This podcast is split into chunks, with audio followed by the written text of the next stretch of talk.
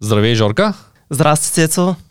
Преди да се представиш и да кажа каква е темата на подкаста, искам да поканя всички, които гледат това видео, да се абонират за канала, да ударят един палец нагоре, за да ни подкрепят и най-важното да зададат своите въпроси или просто да оставят някакъв коментар за алгоритъма. Днес ще говорим по темата Поеми контрол над живота си, но преди това искам да се представиш за хората, които не те познават. Благодаря за възможността, благодаря и за това, че съм на гости пред теб на този чудесен подкаст. Аз съм Георги Бараков, аз съм професионален житейски и бизнес коуч и NLP треньор. Това вече сме го обсъждали, но можеш ли за хората, които все пак сега ще те нападнат с думите NLP не е българска дума, да обясниш на български какво означава NLP треньор и какво означава коуч. Тия двете думи, тя са чуждици. Да, основната разлика винаги обяснява много, много лесно е, че коуча няма готови отговори на въпросите на хората, защото коуча вярва, че хората с които работи притежават всички отговори и ресурси, които са им необходими вътре в себе си. Той просто им помага да излязат наяве. Dокато NLP, треньорството и NLP всъщност означава невролингвистично програмиране и е за мен е една наука, методология или отношение как работи буквално нашият ум и, и нашият мозък. Във връзка с това, което казваш, как работят нашия ум и как работи нашия мозък, какво ще ми кажеш за позитивната и за негативната нагласи? Как променят те нашето съзнание, как променят, как се отразяват на хората? Абсолютно. Значи, това е първото и най-най-най-най-най-важно нещо. Нагласата да изградим нагласа за резултатите, които искаме, нагласа за просперитет, нагласа за, за щастие, това е най-важното нещо. Нагласа за резултатите, които искаме. А, тази нагласа е много важна и тя се състои от буквално състояния, които състояния могат да бъдат мисловни, т.е. мисли, могат да бъдат също така и емоции. И всъщност това е голямата разлика между това какви действия предприемаме. Защото наистина от, много зависи от това. Нашите мисли създават съответно определени емоции и тези емоции заедно създават едно състояние, в което може да бъде това състояние продуктивно или да бъде непродуктивно. Оттам зависят нашите решения, които ще взимаме и съответно действията, които ще вземаме. Затова е много важно наистина да се работи по въпросните състояния и да се подготвим максимално добре, за да постигнем това, което искаме. Можеш ли да ми дадеш пример за продуктивно и за непродуктивно състояние? Какво е непродуктивно? Да, ето едно непродуктивно състояние, примерно е съмнение в себе си човек да се съмнява в себе си.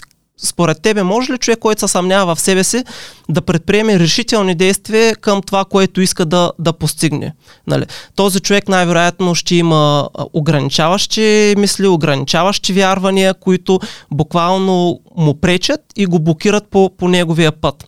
От друга гледна точка, да кажем, едно продуктивно състояние като увереност. Човек да бъде уверен в себе си, в своите способности, в своите умения, така че наистина да предприеме действия към това, което иска. И тези две състояния са типични за нас хората. Ние сме били и в едното и в другото. Въпросът обаче е, че когато сме в а, решително състояние, продуктивно състояние, уверено състояние, мотивирано състояние, тогава наистина предприемаме масивни действия и тогава постигаме това, което искаме. Може ли един човек само с увереност да постигне нещо? това малко като подвеждаш въпрос ми а, прозвуча. Да, какво се случва, ако нагласата на един човек, който няма, да кажем, достатъчно умения, е позитивна и той е много уверен, че може, но няма никакви умения. Той може да постигне нещо. Абсолютно, това е най-важното нещо. Защото пък без това най-вероятно няма да може да, да постигне. Мога да го дам, ние ще комбинираме в бизнеса а, нали, цялата тая информация, идеята е да я комбинираме с бизнеса. Значи аз си спомням още като правихме първите обучения за дропшипинга, имаше едно момче, което знаеше информацията за този бизнес с нас. Той никога така и не започна ходи на всякакви обучения, купува се всякакви курсови, никога не предприе такава стъпка. Тоест, ако човек е няма тая нагласа, ако не си изгради тая подготовка предварително, което е много-много важно нещо. То, това би го сравнил като един самолет, който излита в началото, че голяма част от енергията и от ресурсите са необходими в началото. Аз го сравнявам с това нещо. Това е началото. Да се подготви човек за тези неща, ментално да се подготви, мисловно. Така че това нещо наистина е много важно. И всъщност има малко разлика, която ще се радвам да обясним в друго видео между увереност и самочувствие. И много хора смятат, че самочувствието е като нещо отрицателно, а то всъщност не е. Говорим за здравословното самочувствие. И когато човек се а, чувства, нали, т.е. има здравословно самочувствие, той си казва, аз може да нямам необходимите умения, обаче знам, че ако почна стъпка по стъпка, малко по малко, нали, предприемам действия, получавам резултати, анализирам ги тези резултати, оценям какво работи, какво не, мога да постигна всичко, което искам. Това е увереността на кратко. Това е а, самочувствието, здравословното самочувствие. Нали? Един човек, ако се качи на, на ски да кара и, и примерно падне няколко пъти, обаче той е със здравословно самочувствие, той ще каже, аз не съм толкова добър в карането на ски, обаче знам, че с времето, с практиката ще задобрявам все повече, стига да искам да го постигна това нещо.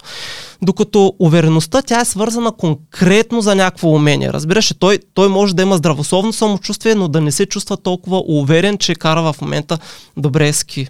И това е хубаво да се, да се уточни. Тоест, увереността е свързана с умение с умения и с способности. Обаче интересното е, че за да развием тези умения, способности идват с практиката. И се получава като един затворен кръг. Тоест, ако човек не започне, което зависи от състоянието, няма как да изгради увереност за нещо, което иска да прави, защото той няма опита през, през него. Нали? Друго е като е преминал. Защо казваш, че можем да го обсъдим по-подробно в друго видео? Има много да се говори по темата, не? Ами да, предпочитам да, да се фокусираме в момента върху състоянията позитивни. А какво се случва с негативните хора? Ами аз обичам да казвам, че негативните хора винаги имат проблем за всяко едно решение. Това, това е нещо, което аз обичам да казвам. Въпросът е, ето защо се казва поеми контрол над живота си. Защото едно от най-важните неща в човешкия живот е да поемем контрол върху значенията и смисъл, който предаваме на нещата, които ни се случват. Разбираш ли? За един човек може да се случи една случка и той да каже, а, да, не беше много приятна, ама ето такива неща си изляках от нея, т.е. такива уроци житейски си, а, си извляках, нали, научих неща за живота. Докато други хора докато други хора, примерно, изпадат в това негативно състояние и тук ще вкарам една вметка, ще направя. Сър Ангел ми препоръча, като говорим да споменавам книги, аз препоръчвам на читателите на Джо Диспенза книгата Разчупи навика да бъдеш себе си. Тя отново става въпрос за състоянието. Uh, и той много добре ги обяснява тези състояния. Казва, случва се някакво събитие, което може да е негативно това събитие, случва се и нормално е сега човек нали, да, да изпадне така ден-два в, в, в, в това емоционално състояние. Добре, обаче това емоционално състояние след седмица, след месец се, се превръща в муд. Извинявам се за думата за английската, ама как да го кажа, в нагласа се, се превръща. То вече започва да става част от него. И така, следващия ден човек се събужда сутринта, след месец примерно, и той още стои в това състояние, в това състояние. И, и това нещо, какво се случва, той започва да преживява буквално миналото, нещо, което се е случило преди един месец или преди една година, постоянно, постоянно. И, и е в капан все едно е вкаран в капан, хванат в капан и това нещо го държи. И той не може да се откъсне това нещо. И казва на начина по който мислим, определя начина по който се чувстваме. Начина по който се чувстваме създава и въпросните състояния. Те после се превръщат в нагласа. И в един момент човек вече е просто като един запис на своето минало преповтаря едни и същи мисли, преповтаря едни и същи емоции изпитва, т.е. на дневна база и той не може да се откъсне от тая, от тая от това ниво. Разбираш ли? Това е много лошо, това е много важно. А, аз вярвам, че ние хората сме създатели на своята реалност. Ние можем да поемем контрол над значението, което предаваме на, на събитията. И когато е в този капан, вече човек всъщност не може да създаде бъдещето, което иска, защото той живее в миналото, не в, в бъдещето. Това по-скоро ми прилича на депресия. Да. Депресивните състояния. Да, това даже може да доведе до депресия. Напълно логично е да до- доведе до такова състояние. Нали? То, то започва. Това върху което се фокусираме, това привличаме Цецо. Разбираш ли? Това е много важен ключ. Мислиш ли, че депресията е обратна на ентусиазма? Тъй като всичко, което казваш с позитивното мислене и негативното мислене, влияе върху живота на хората. И когато някой е много ентусиазиран да прави нещо, да се развива, или скиора, който решава, че всеки път, когато паднеш, се качи отново и ще стане по-добър и по-добър и по-добър, то той е ентусиазиран. И когато той е ентусиазиран, шанса да се депресира е малък, тъй като той има посока. И той си казва, аз сега тук, каквото и да стане, аз ще стана отново, пак ще се кача на ските, ако мога, защото може и да не се кача, аз затова не карам ски, защото почти всичките ми приятели, които ходят редовно на ски, са имали по няколко месеца у дома в определени периоди. Лично за мен това е, как се казва на български, страх лозе пази. По-добрият вариант е да не се качвам на 35 годините първа на ски. Мислиш ли, че ентусиазма е обратен на, на депресията? Тоест той предотвратява депресия. От една гледна точка, ентусиазма е много висока емоция и енергия. От друга страна, депресията е много ниска. И в, а, ако така ги погледнем, да, бих казал, защото дали го наричаш ентусиазъм или щастие и депресия, тези две състояния едновременно не могат да се изпитват. Нали, човек като е щастлив или ентусиазиран, не може да се чувства депресиран. Затова да, бих казал, че за мен може да се каже наистина, че е противоположното. Но в същия а, ред на мисли, пак каза, може и щастието да е противоположно на, на депресията. Въпросът е човек в кой спектър иска да е. Нали, ако сложим една граница по средата, имаме отрицателни състояния, имаме и позитивни състояния. И тези отрицателни състояния, те са като скала, нали? До- Докато се стигне до депресия, сме преминали през много други състояния, като, например, раздразнение, или гняв, или нещо друго. Разбираш такива неща. А, а за тях, между другото, искам да спомена, че е напълно нормално човек да ги изпитва тези неща. Хората не трябва да се притесняват от тях. Нали, това е напълно нормално. Аз харесвам как Тони Робинс е обяснил в една от своите книги за, за тези състояния и в програмата го обяснява много по-подробно. Той ги нарича всъщност като призив за действие. Тези отрицателни, негативни емоции, той ги нарича призив за действие. И едно от посланията, които на мен много ме зарежда, дава ми сили и го препоръчвам, е всъщност това, че вярването, примерно ако сме раздразнени от резултата, който сме постигнали, е, той може да е свързан с вярването, че ние имаме повече способности. Можем повече да постигнем, обаче резултатите не са такива, каквито искаме. И в този случай това раздразнение е точно сигнал за действие, да променим примерно нещо. Добре, вярваш ли, че ентусиазмът може да бъде трениран? Тъй като втората лекция от курса по търговски умения, като спомена Ангел преди малко, е как да тренираме ентусиазма в хората. И много ми хареса едно упражнение, което е от една от многото книги, които се препоръчват, но тъй като не съм е чел, не си спомням сега заглавието. Упражнението е 15 минути на ден, всеки да се усмихва пред огледалото.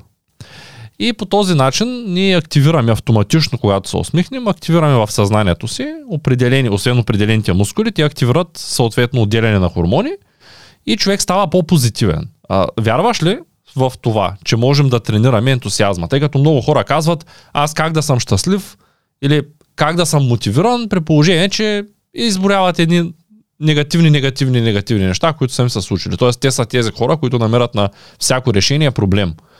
А, за тях какво ще кажеш? Могат ли да тренират ентусиазма? Абсолютно, напълно съм съгласен. Такова упражнение също аз препоръчвам и давам на хората, които са изкарали програмата Поеми контрол над живота си. Адмирирам го това нещо. Даже в самата програма искам да ти кажа, правим ед- едно упражнение, един експеримент. Много е интересен. Казвам им така, искам да си помислите за нещо, което наистина ви вълнува и ви ентусиазира. Някаква тема, каквато и да е. Хората винаги имат някаква такава тема. И искам да започнете да ми разказвате за нея, обаче по неентусиазиран начин. Тоест, тема, за която са ентусиазирани, но да изиграят ролята да ми разкажат за това, което се вълнуват по неентусиазиран начин. И карам другите да наблюдават. Наблюдават физиологията на тялото, как изглежда, пригърбени ли са раменете, главата надолу ли, какво се случва, лицевите мускули, за които ти спомена. На лицето имаме около 80 или над 80 мускула и те играят огромна роля. Аз, аз съм а, наистина привърженик на това и го обяснявам. И просто наблюдайте. Гласа. тембър на гласа, височина на гласа, скорост на говорене. Това е много, много важно нещо. И това са едни физиологични маркери. След това, като приключи, след това правим другото нещо. Карам го да разкаже отново същото, обаче вече да си го разкаже ентусиазирано, както го вълнува. Тогава физиологичните маркери са съвсем различни. И карам хората да записват физиологичните маркери на, на ентусиазираното състояние. Тоест, ти ми говориш ентусиазирано и аз записвам скоростта ти е бърза, очите ти гледат нагоре, главата ти е малко по-изправена, раменете са ти а, по-назади, дишаш по-дълбоко, нали, и, жестови правиш с ръцете и така нататък. Ето това е. И това нещо са физиологични маркери, които дават достъп до това, до това ентусиазирано състояние. И това нещо може да, веднъж човек като го знае, може да се, да се тренира. Ами, аз работя с хора коучинг, личен коучинг. Значи, в момента имам някои клиенти, в момента в който примерно забият глава надолу, забавят темпото на разговора и аз веднага знам, че те са влязли в по мисловния им диалект, нали, т.е. мислите им, те са, те са влязли в отрицателното и съответно състоянието им е по-низко. Така, и понеже за чек на темата, искам да кажа, че всъщност има три начина за управление на състоянието. Те са много важни и всеки един от тях се разглежда като отделна тема. Първият е чрез нашата физиология, това, което вие сте направили и което аз споменах. Чрез физиологията, тялото. Да, да речем, ако се облегна на стола, минавам в друго състояние, в което съвсем различно да се изправя и да стоя прав. Ми да, като говорим за увереност, нали, влиза един човек в зала и на теб не ти трябва да се чел много за увереност, за да разбереш този човек уверен ли е или не. Ти го виждаш. Енергията, походката, стойката, нали, като влиза в залата. Тялото му говори. Това е езикът на тялото знаеш ли тук, когато казваш за езика на тялото и за как говори поведението му върху характера и обратно, т.е. как поведението на човек говори за самия човек, няма да забравя преди доста години в Шумен дойде Ивелин Михайлов, той е един от създателите на Together. И ние го чакаме. Съответно за някаква лекция тук в читалището. Чакаме го този човек. Аз не го знам как изглежда. Един приятел от Шумен просто каза, отивам там, ще говори някакъв човек, който е бизнесмен, ще разкаже някакви неща, може би ще е интересно, ако искаш ала. И аз отивам там и знам, че той е някакъв бизнесмен и че може би ще разказва интересни неща. Това е. Нямам никаква представа. Отвънка беше пълно, все още не бяха пуснали хората в читалището. И Вилин пристига Вилин а, ходи по него време, тъй като той е в различни етапи от живота, се облича по различен начин. Лично за мен, ако човек иска наистина да се занимава с сериозен бизнес, той трябва да се обличе като човек, който прави бизнес. Но в него етап от живота си той вече беше постигнал това, което иска и си хореше с маратонки, дънки, блуза, както му е удобно. И в момента хора така. Но преди години съм виждал по-стари видеа, където той хора облечен с костюми, да речем. Тоест, той ще бъде лектор, ние не знаем нищо за него, пристига този човек, аз не го познавам, застава до нас, без да казва нищо, тъй като ние говорим нещо. Бяхме около, може би, над 50 души отвън. И аз бях сигурен, че ако не е това лектора, то той е някой приятел на лектора или някой друг, който е свързан с бизнес, с неща, които се правят по-сериозни. Това защо го казвам? Защото само като мине един такъв човек, който е направил нещо в живота си, и е постигнал някакво ниво и енергията му, дори да, да е облечен съвсем, аз бях по-официално облечен, бях с костюм, той беше с дънки, бях сигурен, че това е един от лекторите, някой, който идва официално или някой, който е силен и прави някакъв бизнес, без да го познавам. И това нещо често ми се случва. Идват хора, които не ги познавам и аз мога да знам, че този човек е постигнал нещо. Енергията му просто говоря.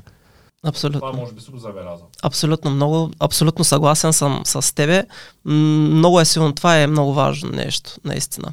И това е вече на ниво идентичност, като говорим. Та идентичност, основно какви са вярванията ни, какви са пред, представяме ни самите на, на, за себе си. Това, това са много важни неща.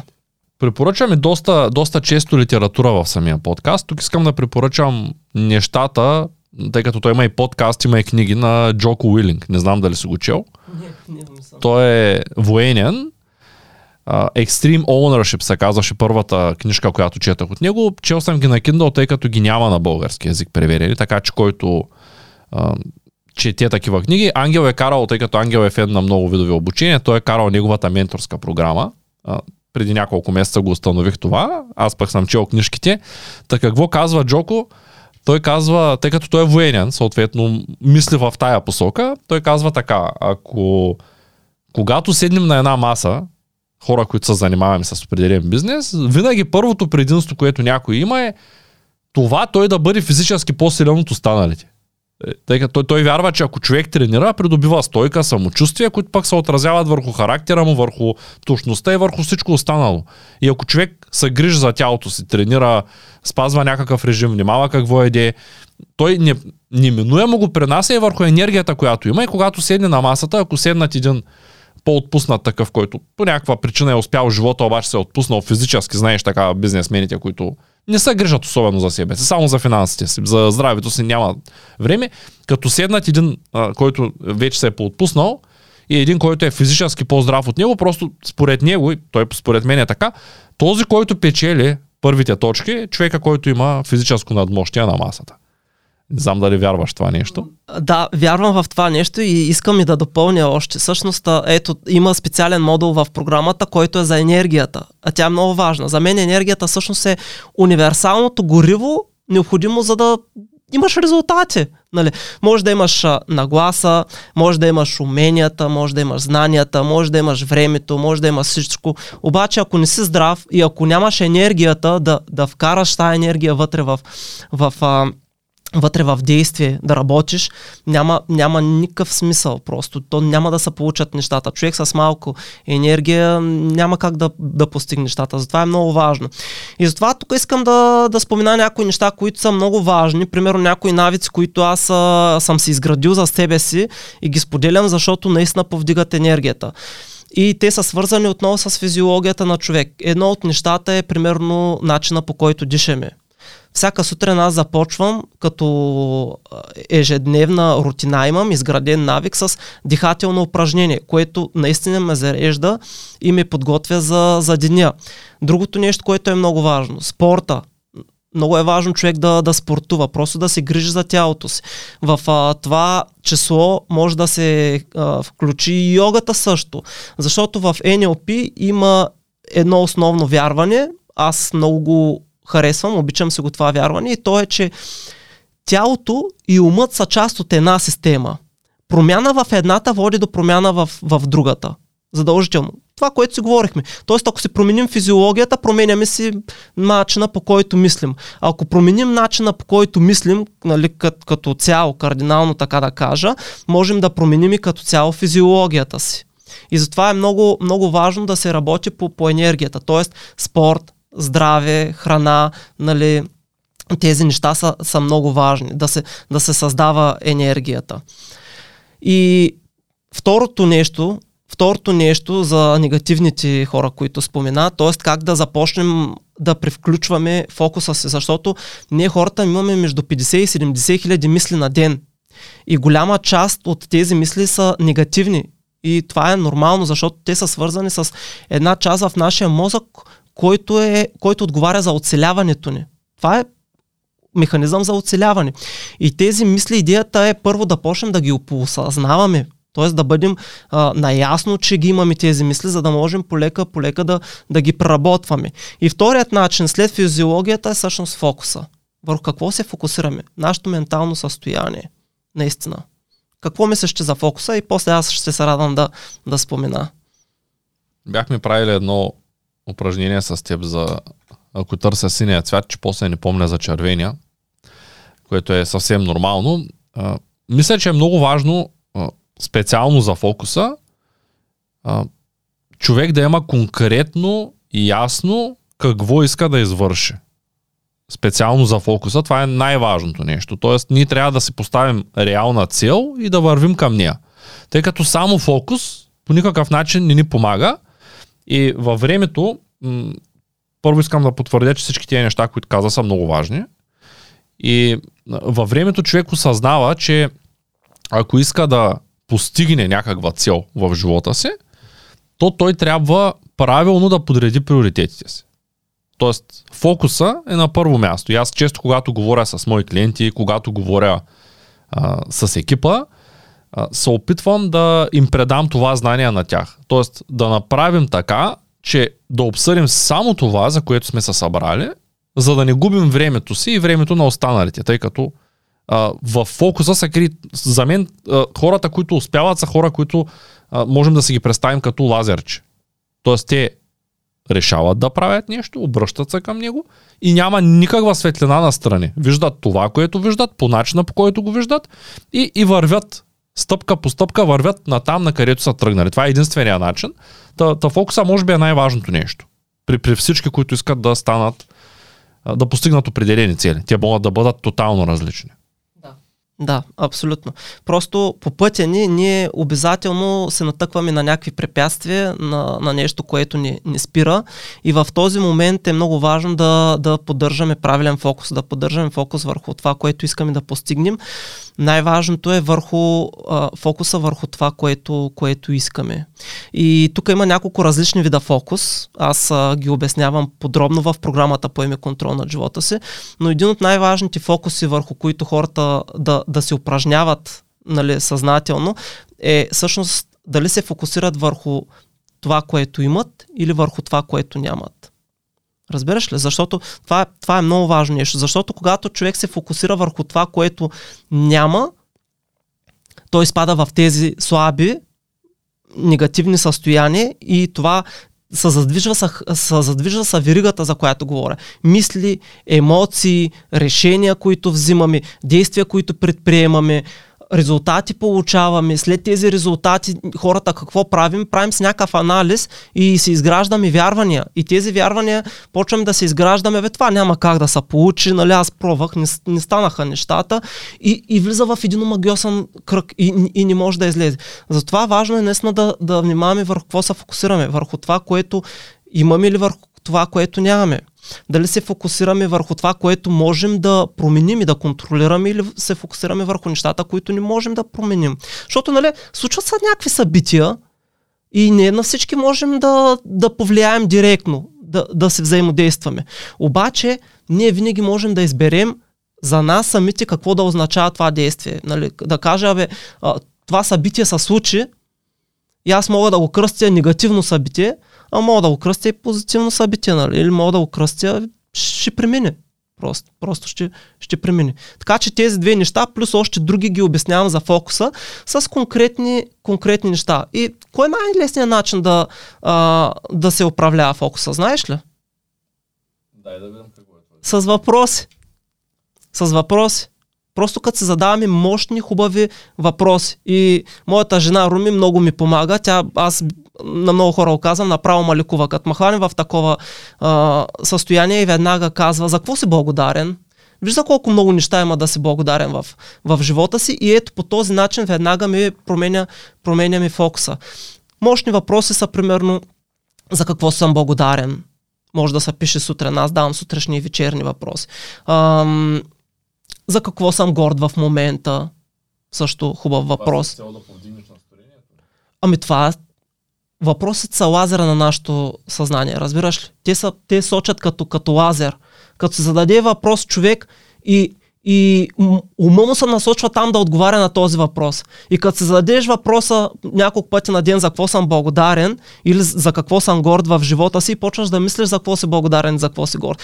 И намираш такива доказателства. И в, а, има, има една така, един механизъм в нашата глава, той се нарича мрежовидна а, активираща система или ретикуларна активираща система, която има две части. И тези две, две части едната и задаваш нещо, задаваш и въпрос, пък другата е доказателя, така да кажем. Започва да търси доказателства.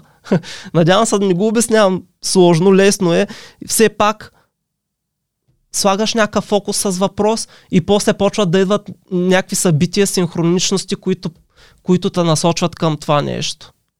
И тук е момента да кажа, защото много ми харесва, на, от семинарите Insight, нали, не сме карали заедно семинари Insight, там а, има един много силен ключ и то е енергията следва фокуса и се превръща в резултати. И ние тези неща вече ги покрихме, обяснихме колко е важна енергията, обяснихме фокуса колко, колко е важен и за резултатите как, какво да кажем. Нали? Всеки иска някакви резултати в, в живота си. Всеки иска да постигне нещо. Според мен фокуса се тренира. Да.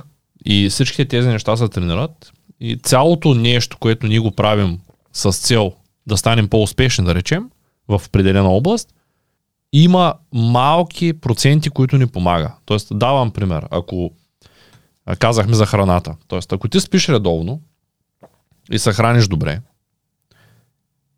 правиш някакви дихателни упражнения и спортуваш, то твоето здраве ще се повиши. То е логично. Абсолютно. А, само да махнеш съня и за да започнеш да кажем, може да добавиш някакви вредни навици. Алкохол, цигари, наркотици, други. Тъй като той алкохол и цигарите са наркотици, повечето хора не ги осъзнават. Едното е опят, другото е стимулант, те са си наркотици. Тоест, само ако добавиш малко наркотици и отидеш да слушаш силна музика вечер, се нарушиш съня, то здравето ти веднага се променя. Още след 2-3 седмици вече почват турбичките под очите, главоболието сутрин, кашлицата, ако пушиш, да кажем, вечер ако пинеш повече и спушиш две кутии цигари, неминуемо. Та, те пък се отразяват на, на гласта ти за деня, а, отразяват се ти като си болен. Виждал ли си успешен болен човек? Нали, може би Стивън Хокинг беше пример за успешен болен човек, но колко пък да е успешен, ако той е инвалид и не може да отиде до туалет. Нали? Тоест, малко, той няма как да се чувства добре, дори да е успешен в една област, да речем в науката, то той няма как да е успешен във всички области на живота. Тоест, ние ако не се грижим за себе си, няма кой да се погрижи. Като всяко малко нещо, което правим, то променя нас, като хора. Аз давам пример с бости обувки, които открих преди 5 месеца. Спря да ма боли кръста, спря да ма боли гърба. Всичко беше много добре до момента, в който не започна да боли коляното. И сега след известно разсъждение, обикаляне по лекари и консултации, стигнахме до извода, че аз съм бил изкривен през целия си живот, обул съм бости обувки, започнал съм да вземам мерки по, по въпроса, тъй като изкривяването съм го разбрал след като съм имал болката. Болката съм е премахнал след като съм взел обувките, обаче пък тези обувки сега, тъй като ми натоварват повече коляното, няма, няма ги тези меките стелки, които ги имаше до сега на маратонките ми и на другите обувки, временно ще трябва да изтърпя този дискомфорт, коляното ама боли. Може да временното да е една година. Обаче после ще се чувствам по-добре, ще съм по-изправен. Тоест, всяко едно нещо, всеки един вреден или полезен навик, дългосрочен план, се отразява върху нас. Та според мен, като говорим за фокус, нека се върна на темата, фокуса при повечето хора може да бъде трениран. И аз давам пример. Отделям време за много голяма част от, от хората, които се записват за безплатно обучение, да правя безплатни консултации. Имам си специален ден в седмицата, в който записвам винаги по 10 консултации и тях ги правя съвсем кратко време, 20-30 минути, според зависи дали човека ми отговори, защото половината от хората, на които им кажа задайте си въпросите, за да ви отговоря и да си насрочим час за консултация, не ми отговарят. Тоест те казват да, искам консултация, на съобщението искаш ли консултация, но на, на, а, като им задам въпрос, или ми пишат само номера си да им звънна, т.е. те нямат въпроси формулирани, или въобще не ми отговарят. Половината, даже 70% да ни кажа, двама от трима, те искат да, да говорят с мен, но не знаят за какво да говорят. Тоест, ето тук говорим за липса на тотален фокус. Те нямат идея какво ще кажат този разговор. И когато преди време, преди да започна да използвам тая методология, да първо да питам за въпросите, съм се обаждал на хората, много често разговора протича така, да кажем, ето ти си в безплатна консултация, просто се записал. Аз съм решил да ти дам безплатна консултация, тъй като не всеки може да се позволи да плати консултация. И аз започвам с теб и звъня. Ето виж един разговор. Искаш да участваш мен. Такъв жив разговор на Айде, консултация. Да. да видиш как бяга фокуса на хората. Да. Само ето ти ще бъдеш Цветана, пък аз ще бъда Георги. Ага, добре. Защото ти ще си човека, който се обажда за консултация. Така, и ето така, задал си ми вече въпроса, задай ми въпроса а, за какво желаете да говорите днес. Е, аз го задавам този въпрос. Добре, задай го. За какво искаш да работиш днес, Цецо? Вчера срещнах един приятел от училище и отдавна не сме се виждали, от 10 години. Много готино, той изтърва последната а, сбирка на класа ми, а, поръчахме си по една бира, знаеш го това заведение тук до гарата, там Дилян ли се казваше, не съм много сигурен.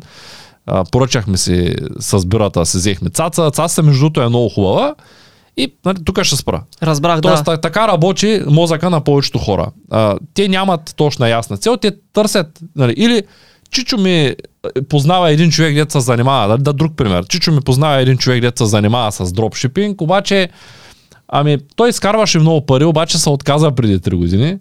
И, и аз го питам, добре, какъв дропшипинг? Какво по-точно? И човека казва, ами нямам никаква идея. Нали, Нещо с дропшипинг беше там, от Али, в някакви сайтове продаваше.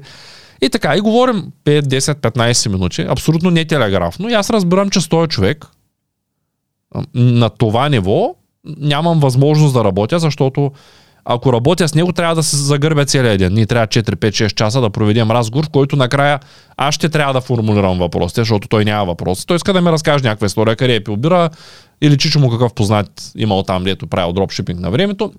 Може би въпроса е работи ли все още дропшипинга? Или какво да започна, за да изкарвам пари с онлайн търговия? Или някакъв друг въпрос, конкретен, но в неговата глава няма формулировка. И доста бизнесмени познавам, които въпреки, че са успешни в своята област като бизнесмени, те могат да бъдат 10 пъти по-успешни, само ако спрат да си губят времето с глупости. Нали, Тоест, те тръгват по центъра. Скоро излязах с един приятел, който има а, бизнес в Шумен.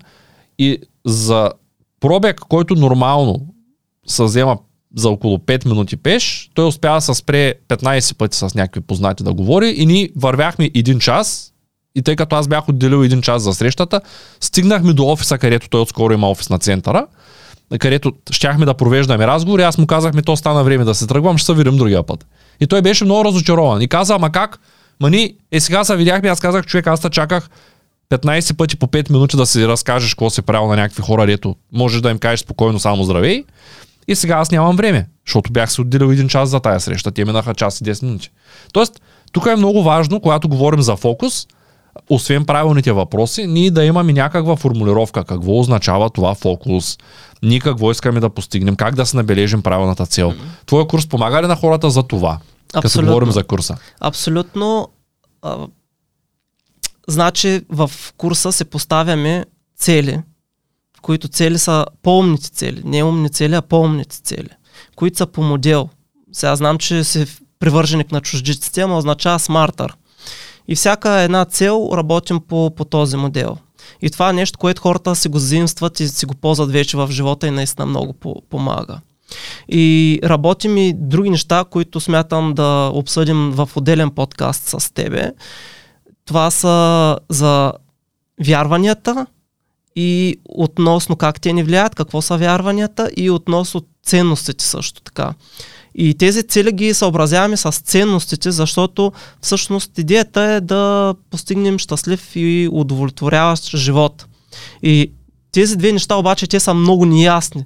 Нали, щастието, удовлетворението, успеха, всеки човек си ги измерва по различен начин. Има различно определение за тях. За теб успех може да е едно, нали, да не се измерва по парите банковата сметка, ами животите, на които си помогнал и си докоснал, нали така? За друг човек успеха може да означава примерно да се е построил къща или да се е преместил в а, Бали да, да живее и да пие кокосови ор. Вече познавам такива успешни бизнесмени. Да. Добре, но все пак, а, като казваш за, за успехи, за, за пари, знаеш ли, а, кои хора осъзнавали, че не им трябват пари? За да са щастливи. Кои са тези хора? Тия, които имали много пари. Ага. Те тогава разбирали, че ако целта ти е само да имаш пари, като имаш много пари, тогава осъзнаваш, че Да. Не, днеска, докато идвах насам, си, си мислех за, точно за това нещо, за парите. А, и то в Библията какво пише, нали? И как хората го интерпретират. Нали? Предполагам, че си чувал, парите са корена на всяко зло.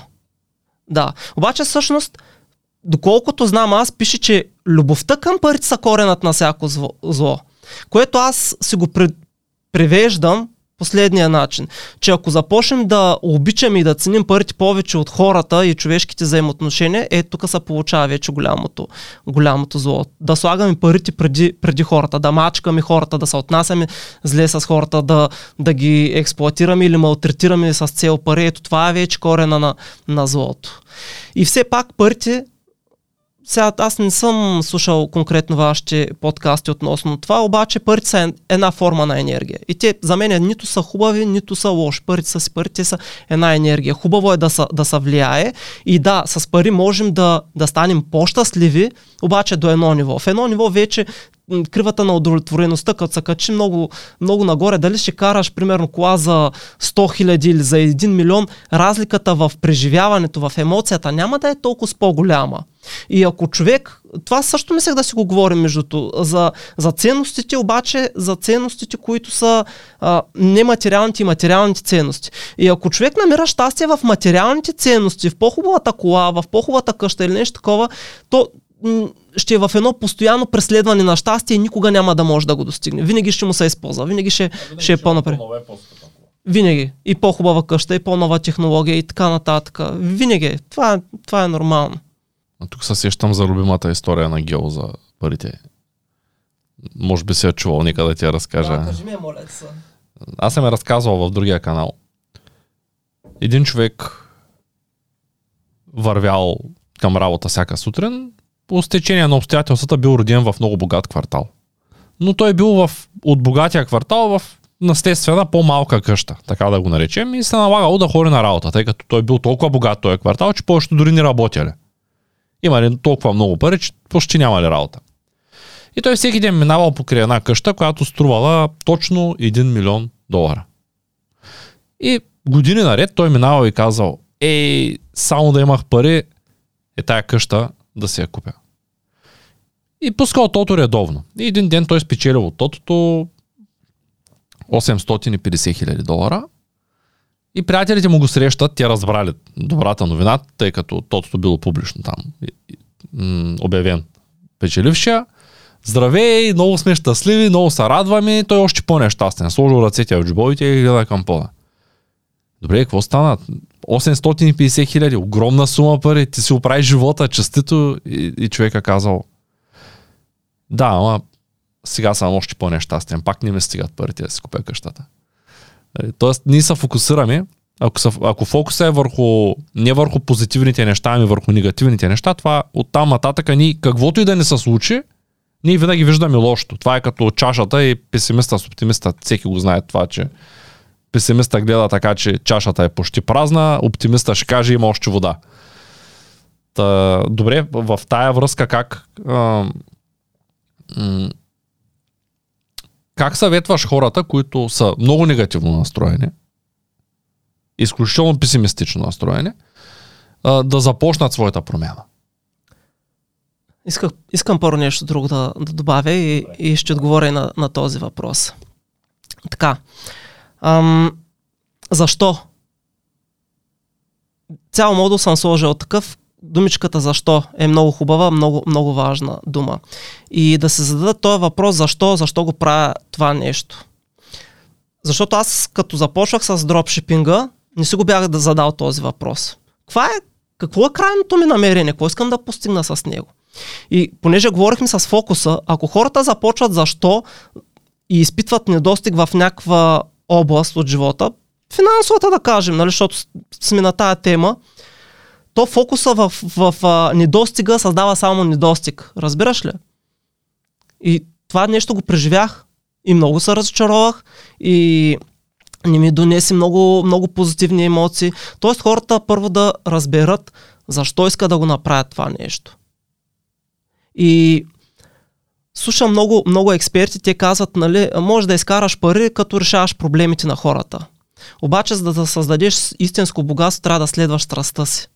Аз вярвам, че всеки един човек има някаква страст в, в живота. Въпросът е да откри каква е тая страст. Та, какъв ти беше въпроса? Кой въпрос? Последният ми въпрос. Да, последният ти въпрос. Какво казваш на хората, които са много, много негативни, заразно негативни? Заразно негативни. Да, те са решили, че искат да се променят живота, искат да ти станат клиенти и ти казват, аз искам да закупя програмата, поеми контрол над живота си, обаче не вярвам, че ще се случат нещата. Супер. Това всъщност е първото, първото и най-важно нещо. Тяхната нагласа и желание да е задължително. Направо на живот и смърт. Разбираш ли? Иначе, иначе не, са, не са постигат резултати. Аз това съм, това съм забелязал. Какво искам да кажа с това? Малко, малко крайно се изказах. Обаче практиката е показала, че хората, които казват, че искат нещо, обаче реално не го искат това нещо, не, не го постигат. Затова първата стъпка към промяната е човек наистина да, да е много важно това нещо да, да го постигне. Наистина да е много важно това нещо. Просто човека да се е казал е край, стига толкова. Писна ми да живее по този начин. Нали? И вече съм готов да направя каквото, каквото и да е. И ако курса поеми контрол над живота си е една такава стъпка за, за него, то наистина ще му помогне. Защото ще работим върху ценности, които предлагам ти то следващия подкаст, който, който да запишем, да е на ценности и на вярване. Аз ти го споменах. Тези ценности, те, те предават смисъла на живота ни. И да разберат какво е ценно, какво е важно за тях, да разберат, да разберат своите, своите вярвания.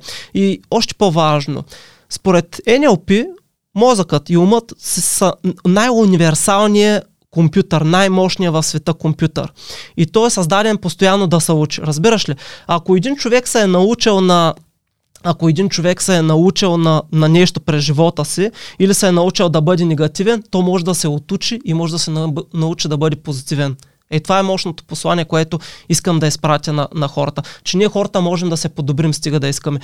Сега може да, да мислим по негативен начин, може да изписваме негативни емоции, обаче това не означава, че, че в бъдеще не можем да, да го променим това нещо. И, и искам да ти дам един пример, въпреки че от гледна точка на терапията, мой много добър приятел, NLP терапевт, той ми сподели за случай, с, той работи само с NLP терапия.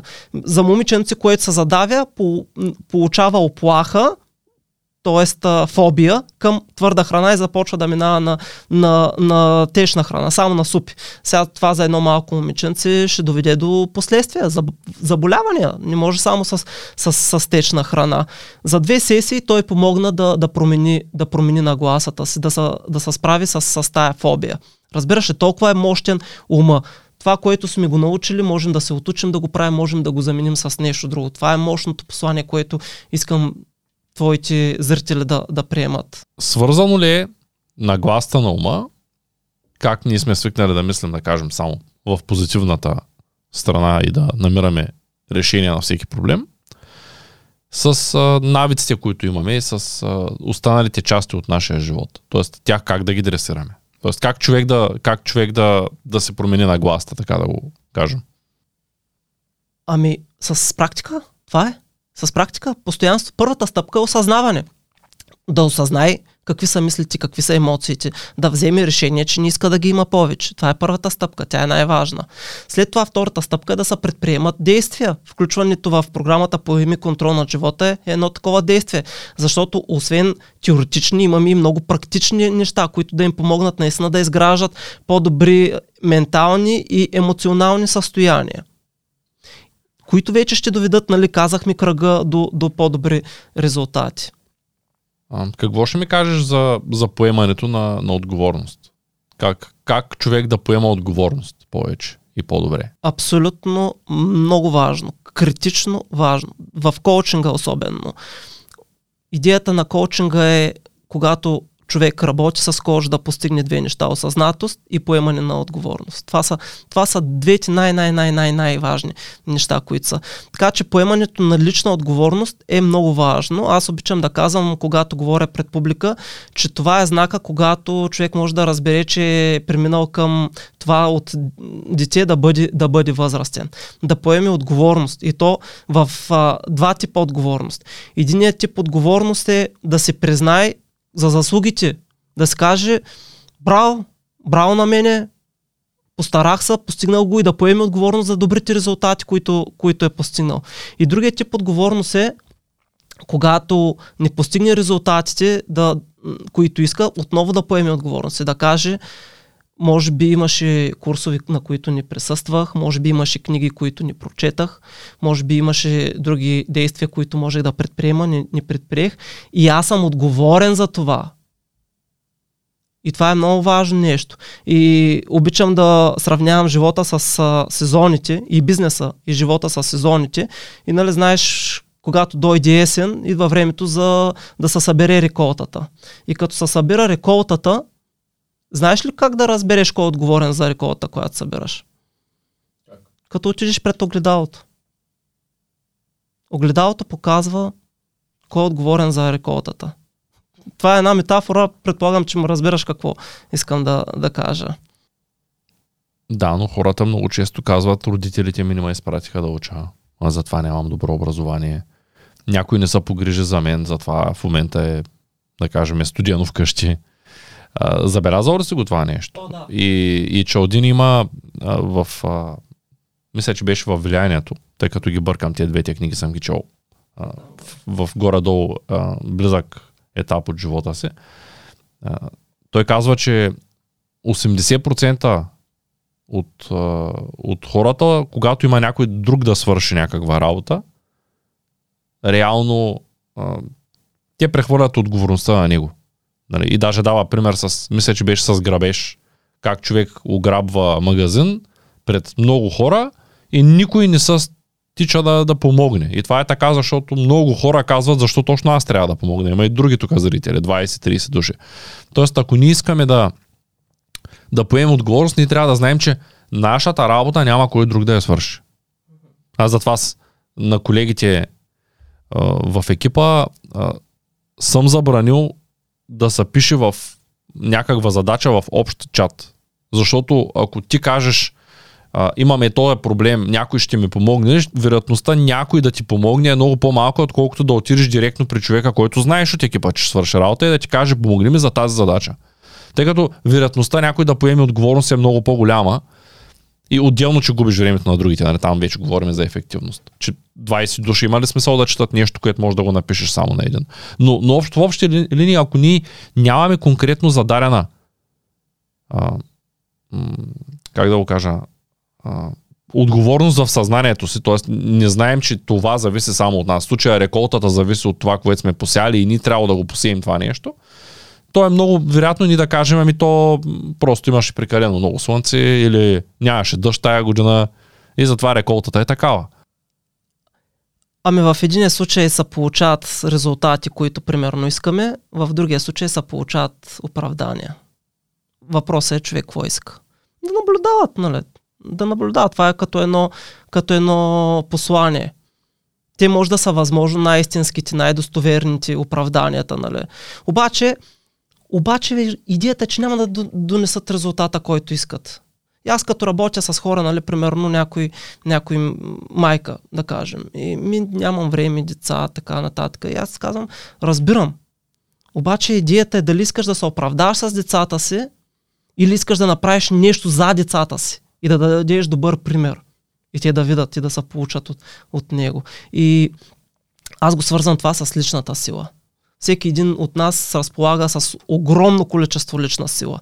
И да, се, да ни поема отговорност за нещата, които се случват в, в живота му, да ни поема отговорност, това означава, че просто губи личната си сила. Той е, той е пропилява на, на, навънка.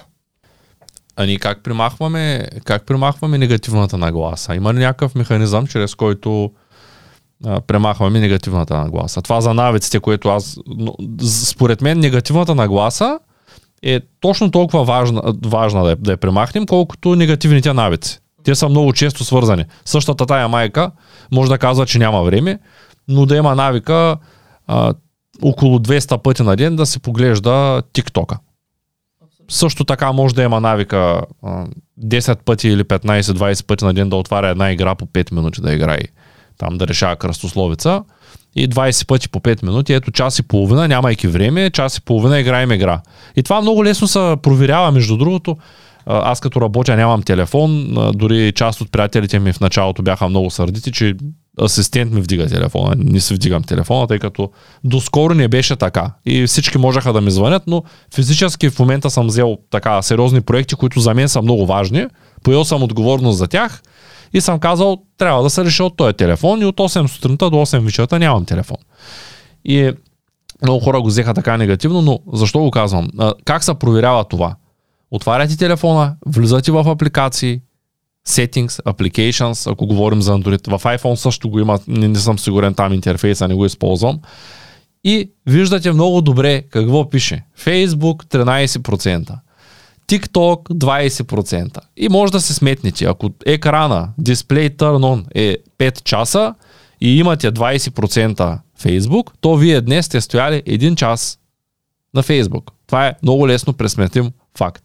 И в следващия момент, когато някой такъв човек ми каже аз нямам време, това за мен автоматично означава, че той просто има твърде много вредни навици. Това е като с приятеля ми и срещата. Той, неговия навик е с всеки, който с, с спре, за него е от добра култура, ако сега ти имаш три деца и куче и аз та срещна, да те питам как е първото дете, как е второто дете, как е третото, как е кучето, как е жената, как е комшията там, с който също се познавам и в един момент нямам време за да се свърша работа, защото имам навика, когато срещна някой и го смятам за невъзпитано, ако пак някой ма срещне и не ми не ме попита аз как съм, как е жената, как е детето и така нататък. Тоест, никой няма да се обиди никъде, ако ти му кажеш здраве, имам работа.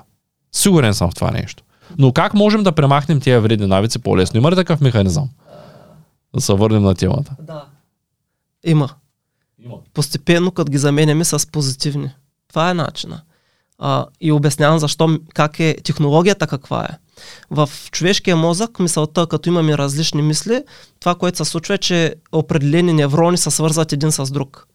Тоест искам да кажа, че нашите мисли имат физически характер вътре в мозъка ни. Разбираш, те, те установяват определени пъте, пътеки, мисловни пътеки. И тук се сещам за историята с а, двата вълка. Разказал ли съм ти? Не. Дето отишъл нали, един ученик при своя учител и го питал, учителю, имам негативни и позитивни мисли, нали, кои, кои от двете ще, ще победят? И той каза, знаеш какво, те са като двата вълка. И нали, единия вълк на доброто, другия на злото. И, и какво искаш да кажеш това? Ами, нали, те постоянно са борят двата вълка един с друг, добре и лоши. И тогава ученика питал, ами, кой ще победи учителю? Който храниш повече ще победи. Разбираш? кои, на където се фокусираме, където работим повече в позитивното или в негативното, това, това ще победи. И също така, от гледна точка на инженерството, да кажем, чувал ли си това, че примерно тока минава по пътя на най-малкото съпротивление? Еми, също е с мозъка. Мислите, тикат по пътя на най-малкото съпротивление. А ако има една магистрала, изградена с негативни мисли, и малки пътчета, разклонения, черен път с позитивни мисли, то, то мисълта ще иска по магистралата да мине, защото е по-бърза. Обаче обратното, ако магистралата е позитивни мисли, а пък, а пък малките пътчета са негативни, то ще иска да мине. Затова е много важно отново фокуса и да се работи върху осъзнатостта. Върху осъзнатостта, какви са мислите, инструментите ги даваме, чрез въпроси, с фокуси, чрез, чрез физиология и чрез други неща. Това всичкото го работи много повече в програмата. Тук ще отворя една скоба и ще кажа за придобиване на нов навик, че това, което аз правя е да си пиша картонче. Едно картонче, което го оформям както на мен ми харесва, в определен цвят, написвам какъв, какво е това, което искам да правя, за да има физическо измерение и се го слагам в портфела. В портфела ми обикновено има най-много едно или две картончета и махам това картонче тогава, когато вече започна Тоест аз имам навика да отварям портфела, това е от едно време, както Google Keep, да речем там за задачите, точно определени неща. И когато дойде достатъчен момент, т.е. минали са месец, два, три, преценя, че вече нямам нужда от това картонче, т.е. този, този навик съществува, тогава го махам и се записвам нов. И големия проблем на повечето хора е, че те искат като започнат, т.е. да кажем някой казва, аз от утре ще стана е, сега имам малко лош навица, да кажем, нямам особено много позитиви, но искам от утре да стана много успешен и големия проблем при повечето хора е, че те започват да се опитват да спазват всичко на 100% и се набелязват прекалено много цели, прекалено много навици, прекалено много неща. Тоест, най-добрият вариант е да придобием един добър навик и след това да придобиваме втори. А не да напишем една страница с много добри навици, които трябва да имаме и да се окаже, че ние не сме премахнали лоши навици и да нямаме никаква възможност да, да ги придобием. Нали? Това е като хората с фитнеса, които от първия ден цял живот е ял каквото си иска, обаче първия ден е много важно да яде само салата с месо, с да няма пържено, да няма въглехидрати бързи, да няма... И в един момент той след 3 дена е труп, защото той, той организма му е шокиран. Абсолютно съгласен съм с тебе.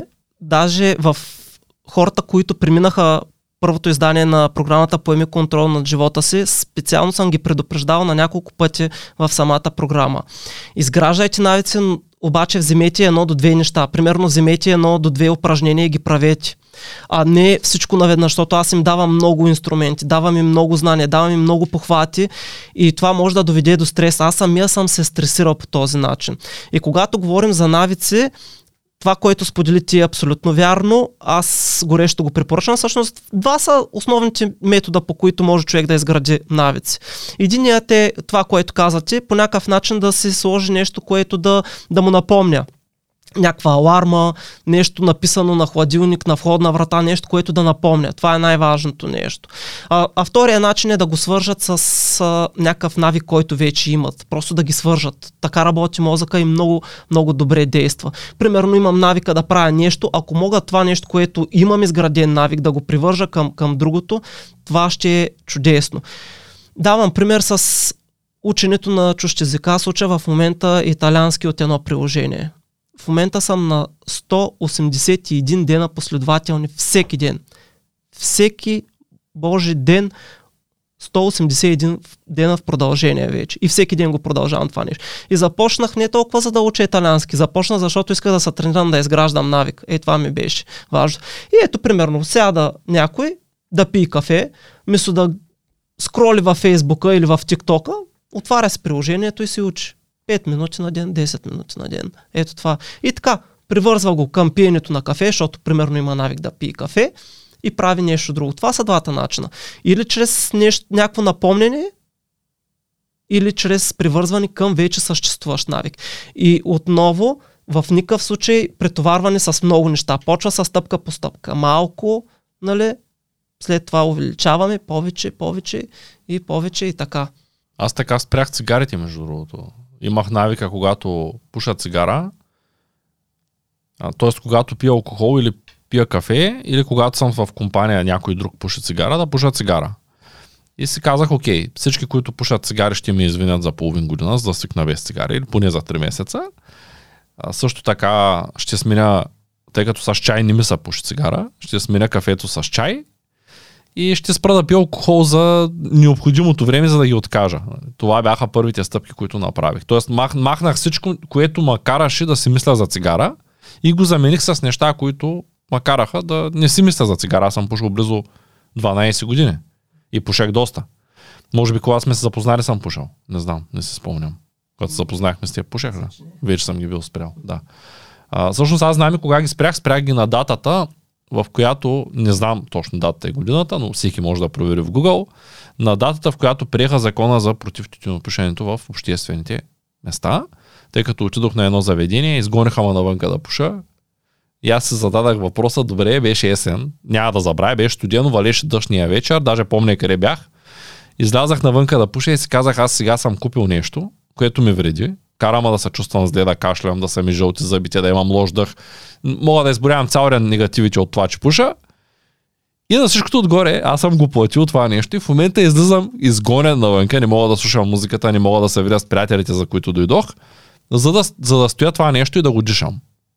И си изхвърлих цигарите и си казах, окей, какво трябва да направя за да ги спра? Нали, вече заведенията ми помагат да ги спра, защото не, не ми дават да пуша вътре. Имам едното ограничение, което ми е наложено с закон – и аз какво трябва да направя? И си казах, окей, сега ще наложа следващите ограничения. Кафето се заменя с чай. Ако много искам кофеин, защото кофеин е много важен за хората, които пият всеки ден кафе, ще заменя с черен чай или зелен чай, които са пълни с кофеин. Какво друго да направя? Ще махна алкохола.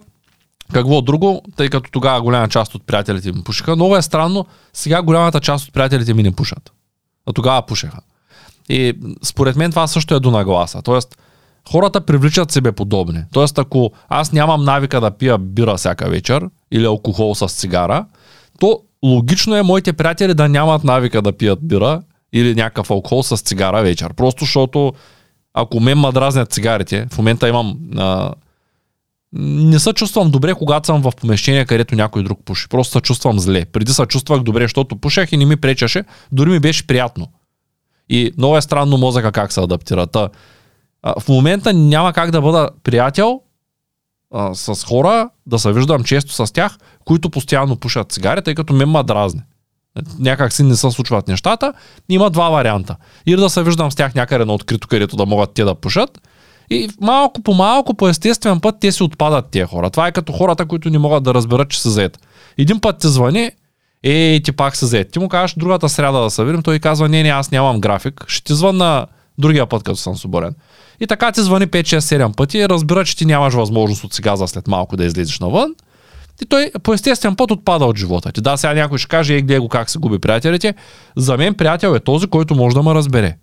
Това е, нали? Друг, друг, другата си, моя си дефиниция за как определям дали някой ми е приятел. Тоест, ако ти искаш да се видим, обаче не можеш да разбереш, че аз съм заед и не уважаваш това, че аз имам ангажименти. И обратното. Аз може много да искам сега да дойда у вас да пия ракия, обаче ти може да не искаш. И ако не мога да го разбера, то няма как да сме приятели. Нали? Няма как. Приятелство е двупосочна ситуация. Можеш да звъннеш, да поискаш нещо и обратното. То трябва да е еднакво за двете страни. Аз мисля, че даваш много добър пример за ефективност. Да, за ефективност. И да допълня също така, че има хора, които са насочени към хората, има хора, които са насочени към, към задачи и към дейности. И това също важно и е важно да се, да се уточни, че пак отново според НЛП, хората преживяваме света по различен начин, чрез нашите сетива. Начина по който ти си мислиш и чувстваш е съвсем различен от а, твоя приятел, който се спирал. Разбираш, за него социалния контакт е много важен да, да го осъществи, да се говори с хората. Докато, Тоест, примерно, ние трябва да определим причината, това... поради която той се спира, за да можем да разберем защо той го прави и да можем оттам нататък да, както аз съм установил с цигарите, нали? Аз пуша цигара, защото мириша кафе, т.е. кафето ми макара да запаля цигара. Докато те слушам и докато те гледам как говориш, просто понеже вече разчитам хората, ми става ясно, че ти си насочен много към, към задачките, да ги постигнеш, нали, към, към да постигнеш резултат, това, това е много хубаво. В никакъв случай не казвам, че е лошо. Въпросът обаче е да се признае, че има пък хора, които са насочени към хората, разбираш ли? И, и за него той, за него е много важно да се спре да, да говори. И, и двете са еднакво, еднакво важни, еднакво добри. Просто идеята е да, да се приемат и двата свята. Как се каза, да се види топката от всички страни. Да, да се види. Разбираш? Това, това искам да, да кажа. Добре, Георги, с това ще сложа края на на този подкаст и ще те поканя отново, за да обсъдим вярванията и ценностите. Искам да помоля аудиторията да напише коментар, да зададе въпрос, ако има такъв, да удари един палец нагоре, да удари камбанката и да не забравя да гледа ето този подкаст, който е с Георги от предното гостуване за колелото на живота. Благодаря ти и до нови срещи. Благодаря и аз за поканата.